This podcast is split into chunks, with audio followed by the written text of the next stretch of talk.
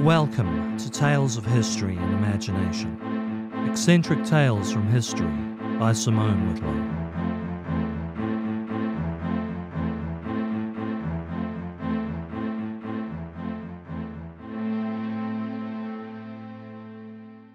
Hi, all. The following is part two of a two part tale. I do recommend going listening to part one first if you haven't. Uh, link in the liner notes. And if you're here having listened to part one, welcome back. Let's jump into it. Today, folks, if I can, I would like to resume this tale by doing something totally irresponsible. Before we come back to Major General Smedley Butler, I want to take us on a digression which probably has no great bearing on or relation to our story. Today, we pick up the tale on a hot, balmy night in Miami, Florida. The time, 9:35 p.m., February 15th, 1933. In Bayfront Park that night, a man stood up in his open-top car and gave an impromptu speech to an enraptured crowd. As he concluded, stating this was his first time in Miami in seven years, but it would not be his last visit. It almost became just that. The sound of six gunshots pealed through the air to the shock of all in attendance. In the crowd that night, an unemployed 32 year old bricklayer named Giuseppe Joe Zangara.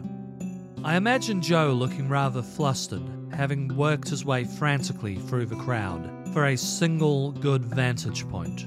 But that's only my imagination at work. At only 5 feet 1 inches tall, Zangara had to perch atop a bench, steadying himself against a Mrs. Lillian Cross, 5 foot 4 herself, standing in front of him. He leant over Mrs. Cross's right shoulder, aimed his 32 caliber pistol and pulled the trigger, yelling, too many people are starving. Joe Zangara may have succeeded in his assassination attempt, but for the sole fact that Mrs. Cross was all kinds of fierce. Despite the first bullet passing so close to her, it burned the side of her face. She spun around and wrestled with Zangara for the gun. This caused the remaining shots to veer off wildly. Five people on or near the car were struck by bullets including Mayor of Chicago Anton Cermak. Cermak would die days later, with a bullet still sitting in his lung. Lillian got the better of Zangara, the furious crowd then piling in on him. The crowd were ready to tear him limb from limb were it not for the speaker, President elect Franklin Roosevelt, calling for the man to be handed to the police, to be dealt with through legal avenues. The authorities did deal with Giuseppe Zangara. He was very soon up before the courts and sentenced to 80 years in prison. When Mayor Cermak passed, a subsequent murder charge was added. He was recharged and found guilty of murder, spending just 10 days on death row before he was executed on March 20th, 1933. Now, when I first heard this tale some 20 years ago, maybe longer, the teller inferred Zangara was a stooge, a patsy, some unknowing schlub doing the dirty work of a cadre of shadowy elites. Subsequently, I've heard others state that he was from Calabria, Italy. Well, that is true, close to Sicily. So therefore, he must have been a mafia tough or possibly an anarchist. Now, as far as anyone can gather, Zangara was none of those things. He was an angry, frustrated, and extremely unstable guy, sick and tired of struggling by on whatever work he could secure. His meagre savings had waned in the Depression, and the guy, like many people, were doing it really hard. One accepted factor contributing to his actions. From the age of six, he'd been in near constant agony from adhesions on his gallbladder. He lived the majority of his life suffering from crippling stomach pains. Joe Zangara was not a man who valued his own continued existence terribly highly when he tried to kill FDR. Now, we can safely assume Jerry Maguire and none of his backers ever went to Zangara to take care of their gold standard problem. Although I wonder what General Butler would have made of this incident, with just a few months' hindsight. When we last saw Major General Butler, He'd met with Robert S. Clark, former soldier, multimillionaire banker, and heir to a sewing machine fortune. Clark attempted to bribe the general for his support by offering to pay his mortgage off for him. Clark was willing to spend half his fortune to stop Roosevelt. Butler took this all very badly and he threw Clark out of his house. But not before Clark made a call to his guy, Gerald McGuire, to tell him to go with Plan B. Plan B was to flood the American Legion, a prominent veterans group, with telegraphs demanding the leadership call for a return to the gold standard. And this subsequently did happen. And at this point, Smedley Butler could well have expected the bankers would have moved on and gone look for some other ex general to do their bidding. To his surprise, Gerald Maguire kept showing up to his public speeches. He showed up in Boston and offered to throw a banquet in Butler's honor. He would pay him $1,000 to attend, and of course make a pro gold standard speech. Butler declined. In October, he was preparing for a trip to Brooklyn to deliver a speech in support of a former Marine running for political office. This speech was completely unannounced to the public, but McGuire somehow knew all about it. Days prior, he dropped in on Butler asking if he could tag along with him. Butler told him no. McGuire then made an offer to pay Butler $750 every time he just mentioned the gold standard in a positive way. Never spooked the general. How did McGuire even know about this engagement? Did he really have eyes and ears everywhere? It started to dawn on Butler this group may actually be extremely dangerous. For the first time, he really felt like he should report them to someone. But he also knew he didn't have yet enough information about this scheme to do so. If he went to authorities now, he'd come off looking like a lunatic. As 1933 wrapped, Big business were increasingly vocal in their hatred for President Roosevelt. Several moguls and a growing number of editorialists in mainstream newspapers began asking a question Was FDR a secret communist? They increasingly painted a picture of a creeping socialism, their new buzzword, a stripping of Americanism by stealth. Roosevelt wasn't there to save us from ruin. He was in the White House to kill the American dream and capitalism itself. In November, they collectively pearl clutched as Roosevelt recognized the USSR as a legitimate confederation of states. When he announced no more American soldiers would be sent to South or Central America as muscle men for big business, the moguls and the business papers were livid. And what's more, FDR's recovery was slow and methodical. Now, that Mussolini chap, he appeared to be working wonders at lightning speed. Unions? Forget about it. The man even reputedly had the trains running on time. Course, this was all done with the subtlety of a guy who runs over a child at 70 miles per hour, then doesn't even stop to check on them. Hitler had been in power since January and was increasingly of interest to certain moguls. A wave of fascist organizations were taking over Europe at the time. Portugal in 1933, Austria and Bulgaria in 34, Yugoslavia in 35, Greece in 36, Spain just prior to the Second World War. And this is not mentioning the many nascent movements the fascists supported into power later, from Slovakia to Vichy France, Romania to Norway.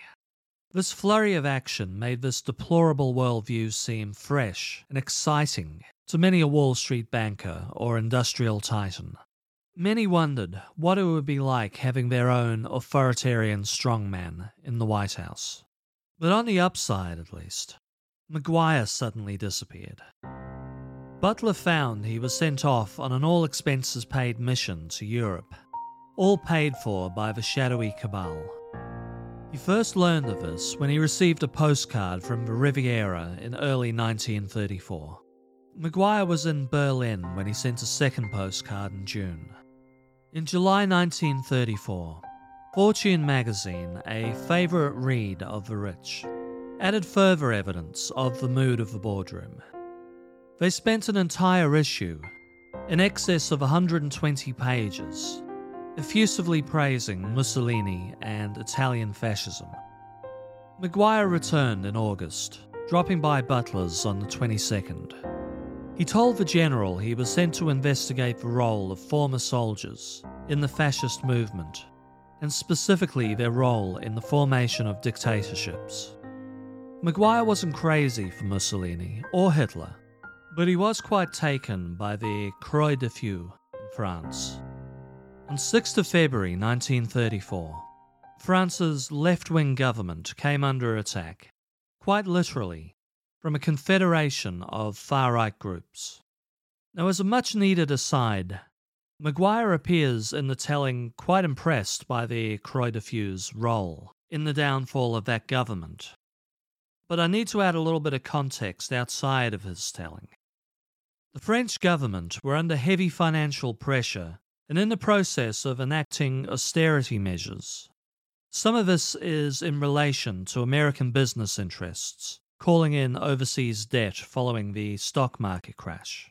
The final straw, though, was a series of financial scandals involving corrupt people with ties to politicians.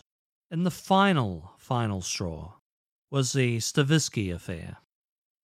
Alexandre Stavisky was a conman and pawn shop owner who was on the run from the authorities after getting caught selling counterfeit bonds and borrowing large sums of money against a collection of glass trinkets. He claimed the costume jewellery were real emeralds formerly owned by the Empress of Germany. Just prior to February 6th, Stavisky showed up dead from an alleged self inflicted gunshot wound. Others claim, rightly I believe, the forensic evidence suggested it wasn't self inflicted at all, unless Stavisky had arms long enough to drag across the floor as he walked. They pointed the finger at the gendarmes who had found the body. As with similar cases, such as Jeffrey Epstein, it was revealed the fraudster had powerful friends. One friend, Prime Minister Camille Chautemps, was even said to have protected him. The anti Semitic far right were particularly livid that Stavisky was Jewish. The Croix de Feu were a coalition of military veterans led by a Colonel Francois de la Rocque. They were anti Semitic and right wing and staunchly pro business, and they looked much like fascists or Nazis. On the other hand, they did support a woman's right to vote, and they were all for the establishment of a minimum wage. And they were also wary of the Germans in general and Hitler in particular. Historians have long argued whether they qualify as fascists, but they were certainly a hateful far right group. Now, Maguire talks about their actions on February 6th, but it was actually their inaction that made them of interest. While other groups attempted on February 6, 1934, what similar groups tried in Washington, D.C. on January 6, 2021, De La Rocque ordered his group to stay out of the attempted putsch. They peacefully protested in the south of Paris. The other groups failed in their coup without their considerable muscle to back them. Soon after, however, feeling intense pressure from the public, Chautemps' government resigned in disgrace. The Croix de Feu, having not disgraced themselves on February 6th, ended up in a position of influence over the right wing government who followed, although they had burned bridges among the far right in doing so. Maguire's interpretation of the incident is somewhat different to mine. He saw their role as far more active. Now back to the narrative. Maguire stated his organization wanted to build something similar in America a super organization of former soldiers that they could use to seize power. Butler responded if they did such a thing, he'd gather his own army together to fight them. Maguire countered he had no plans to physically depose Roosevelt. They planned to convince him he needed to hire an assistant president, a secretary of general affairs. The people would understand Roosevelt was clearly unwell, and if the people didn't, the organization would run a propaganda campaign. They were helpers, not usurpers. And what's more, the cabal wanted Smedley Butler to head the movement. He also mentioned he was planning to contact James Van Zandt, a veteran, a future Republican politician, and, as it turns out, sorry I didn't mention him in episode 1, the man who invited Butler to speak to the Bonus Army at the very start of this tale. McGuire was sure Butler's friend would want a part of all this. Smedley made it clear he had no intentions of carrying out a putsch. McGuire told him he wouldn't need to. Roosevelt would be so grateful for the help he'd hand the reins over. He'd been grooming General Hugh Johnson for such a role anyway, but he was finding the man far too indiscreet. FDR planned to fire him in the coming days. Now it turns out FDR did in fact fire Johnson soon after this conversation, and the man was loose lipped. He took a job as a newspaper columnist, writing a slew of anti Roosevelt hit pieces. But how would one fund such a plot? McGuire replied they now had access to $3 million. He could get hold of 300 million if needed. The mogul, J.P. Morgan, was involved, as was Al Smith, yet another former Democratic Party presidential candidate, and a former mayor of New York to boot. Smith was now an associate of the powerful DuPont family. Now, this really shocked Butler. Smith was one of Roosevelt's guys. McGuire claimed Smith would soon break from the Roosevelt camp via an angry invective in the newspapers. And again, he did so soon after. What's more, if Butler chose to turn him down, well, he was their top pick in spite of J.P. Morgan lobbying for another contender. But he was not their only option. The second choice, according to McGuire, was sure to back them. J.P. Morgan had rallied hard for General Douglas MacArthur. They expected MacArthur could be bought, not least of all as his father in law, Edward Stotesbury, was involved in their group. Hanford McNider, a former leader of the American Legion, was a distant third choice. McGuire was going down to Miami. He planned to catch up with Butler once he returned. The meeting was over. Right, quick break. We'll be back in a minute.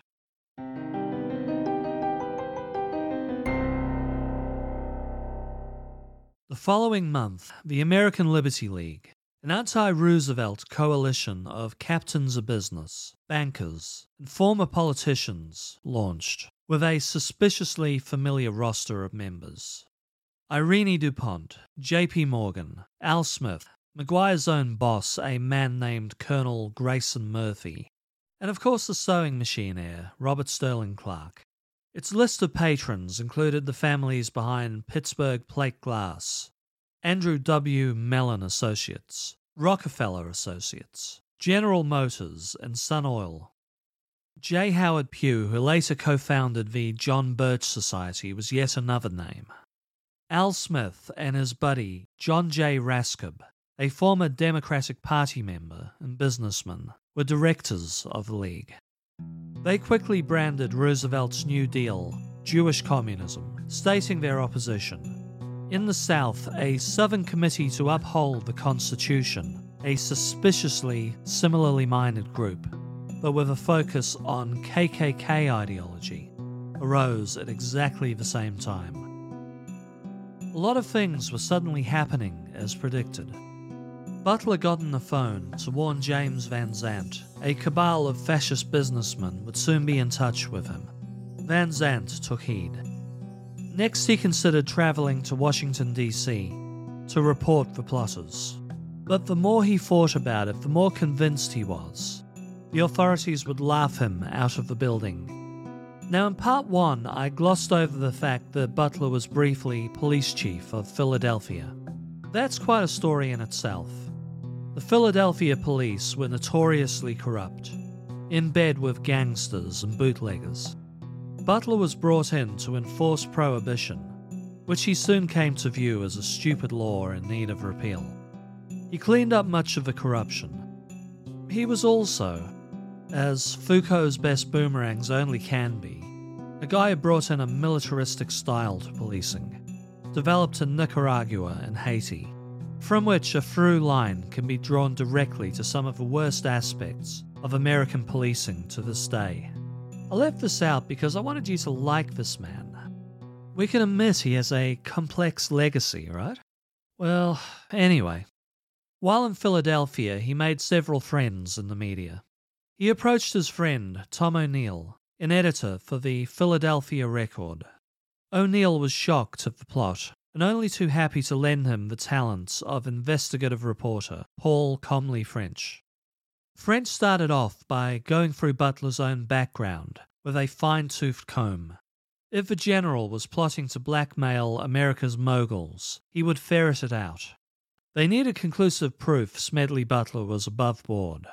In the meantime, Butler continued to speak on behalf of the soldiers. The midterm elections came and went. The American Liberty League did their best to hobble Roosevelt's supporters, to little effect. The Democratic Party won by a landslide. Something else was happening in Washington, D.C. A reporter named John L. Spivak who specialized in uncovering American fascists, anti Semites, racist Southern sheriffs, and other undesirables, caught wind of a group of fascist businessmen plotting to take over the White House. John McCormack and Samuel Dickstein of the McCormack Dickstein Committee, subsidiary of the House on American Activities Committee, also picked up on this plot. They went straight to Smedley Butler to ask him what he knew, he freely told them everything he knew. On November 20th, 1934, Butler met with the McCormack Dickstein Committee, giving a full rundown of the wooing of the American Liberty League. At the same time, an article by Paul Comley French ran in the New York Post and Philadelphia Record. Later that day, French too gave evidence. He'd not just done his homework on Butler, but had also met with McGuire himself on September 13, 1934. He met with him as Butler's personal secretary. McGuire was rather more candid with French, stating they needed a man on a white horse to lead the coup, that man could only be Butler. They planned to arm a militia of half a million former soldiers through their connections at the Remington Arms Company, paying them directly by DuPont the money for the militia's wages would be doled out from a National City bank account by himself and attorney for JP Morgan, John W. Davis. French also mentioned McGuire pursued two former leaders of the American Legion who had pledged their support for the putsch. Once successful, they planned to register all persons in the USA in an effort to stop a lot of these communists. They plan to tackle unemployment by rounding up all the unemployed in concentration camps and forcing them into slavery. Later again that day, Maguire was called in and grilled. He denied everything. He was a man on a rather healthy $150 a week, a little over $3,000 a week adjusted for inflation to 2022. But he couldn't explain away over $30,000 he'd spent in recent months. And that figure would only grow. The committee concluded their initial proceedings, finding it likely several of the USA's wealthiest citizens were plotting to instigate a coup. They determined to dig further. The Moguls denied this, of course, and with the support of their powerful media connections, publicly branded Smedley Butler a fantasist and a lunatic. His testimony, they claimed, was a publicity stunt. Plans were made to subpoena 16 people for further information. The case was referred to the Attorney General. McGuire was called back and again questioned. His testimony was contradictory, showing him up as a liar. Former leaders of the American Legion were called in as was James Van Zandt, who corroborated Butler's testimony. And further information emerged. If Smedley Butler had refused them, another potential man on a white horse was Colonel Theodore Roosevelt Jr. Theodore was shocked anyone would think he'd ever usurp his fourth cousin. Robert Sterling Clark was, rather conveniently, over in Paris and happy to refute Butler's accusations when he eventually got home. But then on November 26, the committee released a statement. It saw no reason for calling in a raft of business moguls or generals. They reasoned the testimony against them was largely hearsay. The hearings dragged on till January. All the while, corporate media did all they could to discredit Butler. Eventually, Clark sent his lawyer to speak on his behalf. The lawyer's answers as to why McGuire was given a verified sum of $75,000 by Clark was completely unconvincing. In January 1935, Butler took to the airwaves on WCAU Philadelphia to tell his story to the American people directly. At the end of the month, Dickstein stated that the investigation would go further. But then the committee released their findings on February 15, 1935. They found absolutely, unquestionably, there had been a plot to overthrow the president. And the newspapers buried the story. And then no one chose to take further action. McGuire, Clark, former presidential candidates, business moguls, bankers, old soldiers, they were all let off the hook. Now, even given much of the evidence was hearsay, at the very least they could have prosecuted McGuire for perjury. His denials around the large sums of money were clearly false, but even he walked.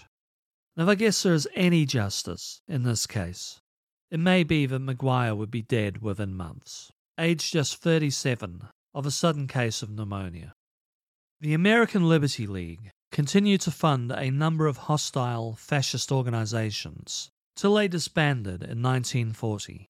Roosevelt found the mainstream press increasingly hostile to him. He took to the radio as Smedley Butler had. His fireside chats were extremely popular with the American people. Now, for all of the animosity of the super rich, they enjoyed a period of unprecedented wealth under New Deal politics, all the way right up to the mid 1970s. And yes, they paid levels of tax many would now consider unbelievable. They were earning in excess of $200,000 a year, about $2.4 million today. 94 cents in every dollar over 200,000 went to the taxman. But the great acceleration this tax money fed made for a golden age of capitalism, as the American economy boomed like never before and the world moved at a pace like never seen before. Every which way imaginable wealth, technology, life expectancy, living standards, education, also infuriatingly, oil consumption, pollution, deforestation, and the biggie, greenhouse gas production. As for our hero, Smedley Darlington Butler, one time muscle man for big business, turned peace campaigner, one time oppressor of other nations in the name of American capitalism, turned America's staunchest defender of democracy. He died of cancer, aged only 58, on July 21, 1940. Thank you for listening. This has been Tales of History and Imagination. All episodes written and narrated by me, Simone Whitlow.